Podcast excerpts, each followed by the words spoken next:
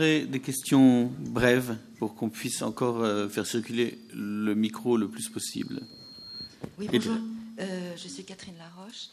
Euh, il m'avait semblé, semblé un truc vraiment intéressant en vous entendant, c'est que le bonus, parce que ce dont on parle ici, c'est le bonus comme le bonus du DVD, que le bonus est l'arme, l'auto-arme contre l'image définie.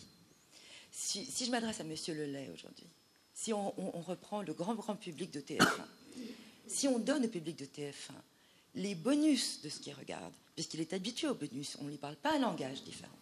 Si on lui offre le bonus de ce qu'il regarde comme image définie, euh, fermée, si on lui donne le, bonus de TF1, si on lui donne le bonus du 20h, sous forme de bonus, c'est-à-dire sous forme de cadeau bonus, je vais même dire, sous forme gratuite, de c'est le backstage et voilà comment ça se fait, est-ce qu'on n'a pas une auto-destruction de ce, de ce que euh, M. Lelay cherche à, à, nous inculquer, à nous, à nous détruire?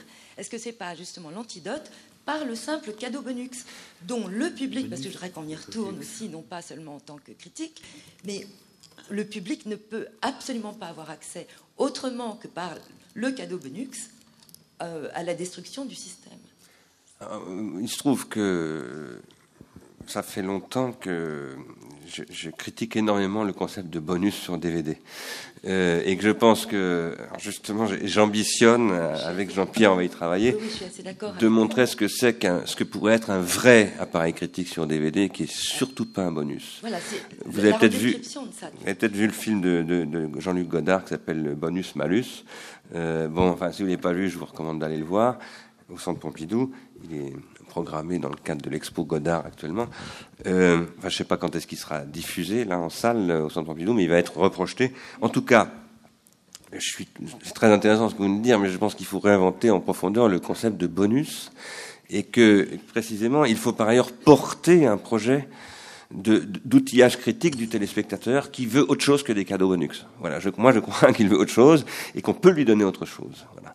Euh, et qu'on peut constituer des communautés de, de, de spectateurs avec les dangers qu'évoquait Hidetaka Ishida à l'instant, hein, qui sont tout à fait un grand, très grands, hein, parce qu'on peut, on peut refabriquer du, du, dispositif le lait dans ces communautés, etc. Mais en revanche, moi je crois que c'est un projet, c'est pour ça que je disais dans mon intervention, éducatif et qu'il faut le penser avec l'école. C'est absolument capital d'articuler ça sur une politique de l'éducation et dans le long terme. Et ça ne peut pas être une politique de la télévision. Autrement dit, le sujet, c'est, c'est pas d'éteindre la télévision. Ce dont je vous parlais, c'était pas la télévision. C'était quelque chose qui est autre. Euh, et après, la télévision, euh, est-ce qu'elle est? Les gens la regardent ou la regardent pas, mais il faut créer des dispositifs pour, euh, alors, qui sont au-delà du bonus et du malus aussi, hein, pour moi. Il y avait une autre question? Oui. Euh, bonjour, bah, c'est une très bonne transition que vous venez de faire euh, au propos que je vais essayer de tenir. Bah, déjà, Stanislas de Livonnière, donc euh, je suis étudiant à Lille et originaire de Paris. on a créé une association en fait pour développer, aider à développer et à diffuser des projets de reporters d'étudiants, donc en France et dans le monde entier. On part d'un principe simple de diffusion, comme il s'agit beaucoup de sensibilisation. On essaie de faire en sorte de diversifier au maximum les supports de production, que ce soit à la radio ou à la télévision. Euh, et donc, bon, on essaie de rentrer dans des standards audiovisuels normaux pour diffuser ça. Mais évidemment, on aimerait bien essayer de s'en soustraire aussi.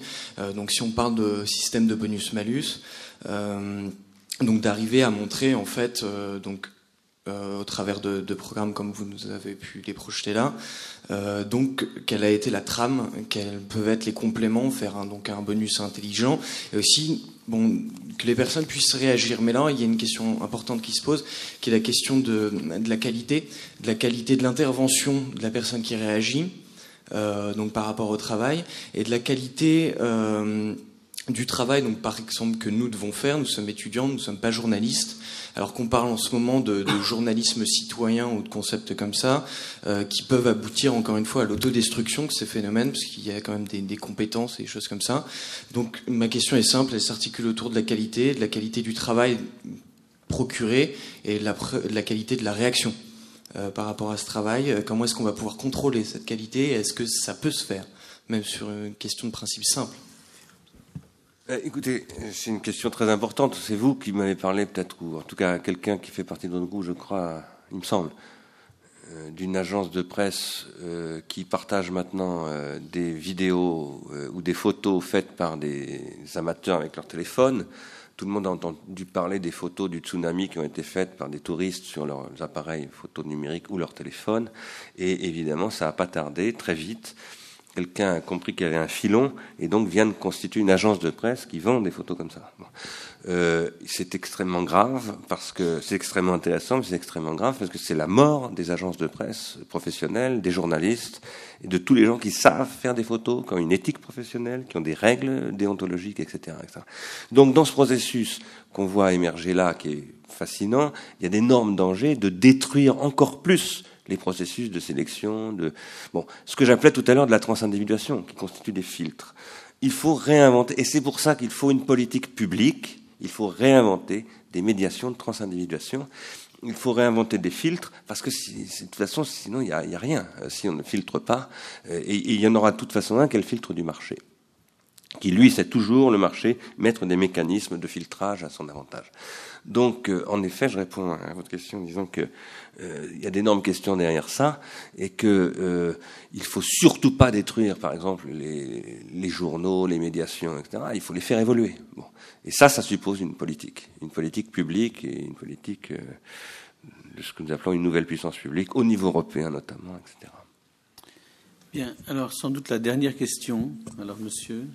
Une minute. Je vais me permettre de vous interroger sur euh, euh, ce, nouvel outil-là dans la, formation professionnelle. Vous avez beaucoup parlé de, l'école et d'une politique à long terme dans l'école. Moi, mon métier, c'est euh, l'aide à l'insertion des, jeunes euh, 18-25 ans. Et le Conseil général de mon département m'a posé le, problème si je pouvais réfléchir à, au renouvellement de personnel du mine Rungis euh, qui, qui va. Avoir un problème euh, grave avec les départs à la retraite et le peu d'attrait qu'ont euh, les, jeunes notamment pour les métiers en question, par exemple la, poissonnerie. Et en ce moment sur euh, sur Arte passe justement une série à 8h15 dans le dernier numéro et tout à l'heure sur euh, le grand marché et c'est justement sur Rungis. Donc j'avais tout de suite pensé à utiliser euh, ces docus de, cette semaine euh, pour préparer mon programme pédagogique avec vous, avec le travail qui a été fait là au Théâtre de la Colline, moi qui n'y connais pas grand-chose dans les nouvelles technologies, je découvre, je, multiplie déjà par 10 l'usage que je peux faire de, de, de, de, ces supports pour monter entièrement un programme d'insertion professionnelle avec alternance.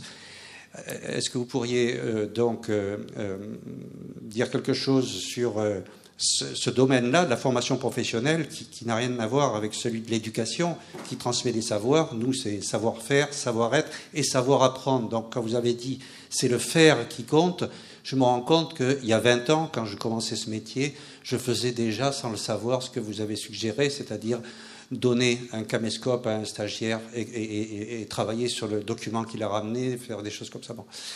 Euh, et, la deuxième chose, j'ai cru entendre, j'ai cru vous avoir entendu l'autre jour euh, à, la radio, je crois, euh, dire que vous aviez un projet de création d'une école. Alors vous n'êtes peut-être pas obligé de, de, vous prononcer là-dessus là, mais enfin vous voyez ma préoccupation, c'est est-ce qu'on peut faire un grand bond dans la, dans la pédagogie des adultes, sachant que nous, nous avons quelques mois pour aider à faire passer quelqu'un dans la vie active et nous héritons de gens qui ont passé 8, 10 ans, 15 ans dans le système éducatif sans qu'ils aient la moindre capacité de tenir un poste de travail quelque part. Voilà.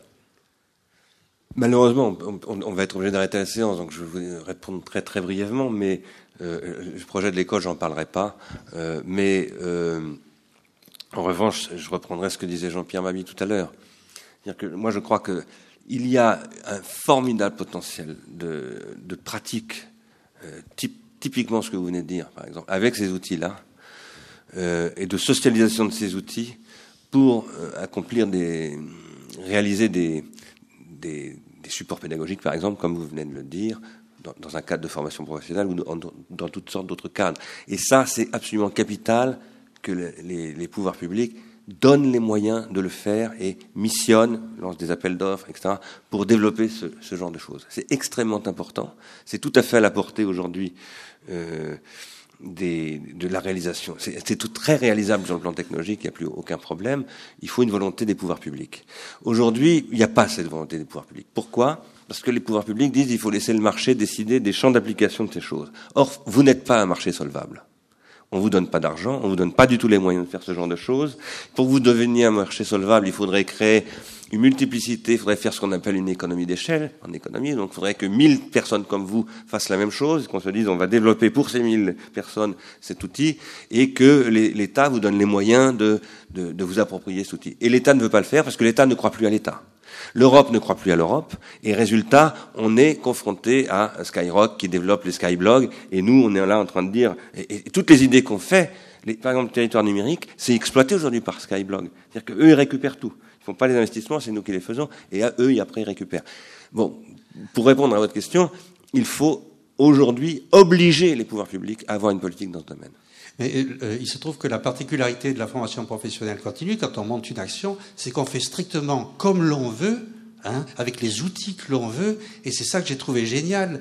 Euh, quand, quand, quand, je recevais des jeunes qui sortaient du système éducatif et, et, et que j'avais, je pouvais faire ce que je voulais, j'ai tout fait sauf les dictées questions et tout ça. Et c'est là que j'ai utilisé Camescope pour faire gérer l'alternance la, en entreprise, trucs comme ça. Donc, ce, ce, cet écueil énorme que vous venez de souligner à l'instant n'existe pas. Si, si, il existe parce que les outils donc, qu'on vous a présentés, on ne peut pas vous les donner. Ce sont des outils qui sont aujourd'hui utilisables. On n'a pas eu les moyens de développement industriel qui fait qu'on pourrait les mettre entre les pattes de n'importe qui. Parce que ça, c'est des millions d'euros d'investissement qu'on nous a jamais donné. Voilà, c'est pour ça que je vous disais ça. Bien, Bien je crois qu'on va s'arrêter là pour euh, aujourd'hui. Donc euh, merci à, à Jean-Pierre Mabille et merci à Bernard pour, euh, pour cet après-midi. Merci à voilà. Et n'oubliez pas la... Donc pour les membres d'Ars Industrialis, pour ceux qui ne sont pas membres d'Ars Industrialis, adhérez à Ars Industrialis d'abord. Et vous pouvez adhérer tout de suite et vous pourrez comme ça participer à l'Assemblée Générale euh, en faisant un petit chèque de 16 euros. Et pour ceux qui sont membres, euh, de toute façon, merci de participer à l'Assemblée Générale, qui ne durera pas longtemps, rassurez-vous. Sauf si vous souhaitez qu'elle dure longtemps, bien sûr. Non, non, il faut jamais.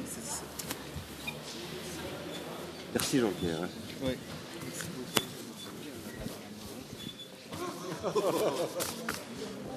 Oui. C'est une longue histoire un peu Jean-Pierre. Moi, ça fait 20 ans c'est le truc. Bravo, hein. Alors, non, on a commencé au centre Pompidou. Quand j'avais fait une commission de euh... oh, c'est vachement bien. Ouais. C'était très, très... Elle n'a pas fait général. Non, mais je vous ai répondu ça parce que. Parce que Oh, c'était très bien. Parce que, parce que vous avez voulu parler de ce qui vous intéresse. Non, très bien. Mais j'ai voulu signaler un souci. D'accord. C'est ce que j'ai signalé. Cela dit, j'ai repensé un peu parce qu'on a, on a parlé de. J'ai envoyé quelqu'un. Coordonnées. Parce qu'il m'a parlé dans un sens qui était très proche de ce que vous disiez. Là, je... De toute façon, je dois voir Jean-Pierre Klein à la fin du mois. Là. Alors, j'ai parlé à Jean-Pierre Klein déjà. Oui, oui, oui. Mais, mais j'en ai parlé.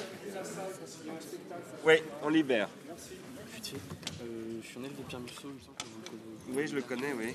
Et euh, C'est sinon, donc à Rennes. moi, je suis un- Pardon? J'ai Dominique Poulier aussi en cours. euh, Ouais. Ouais. Hum, par, par rapport, par exemple, à l'exemple là sur le sur le, le- sur, sur un, par exemple, Tiens, Caro. Oui. on tape euh, bibliothèque et on a le résultat. Pourquoi est-ce qu'il n'y aurait pas une, une Excusez-moi. Il faut, faut qu'on sorte parce qu'on doit libérer la salle, mais on continue à discuter dehors, je vous propose. Bonjour, vous allez bien?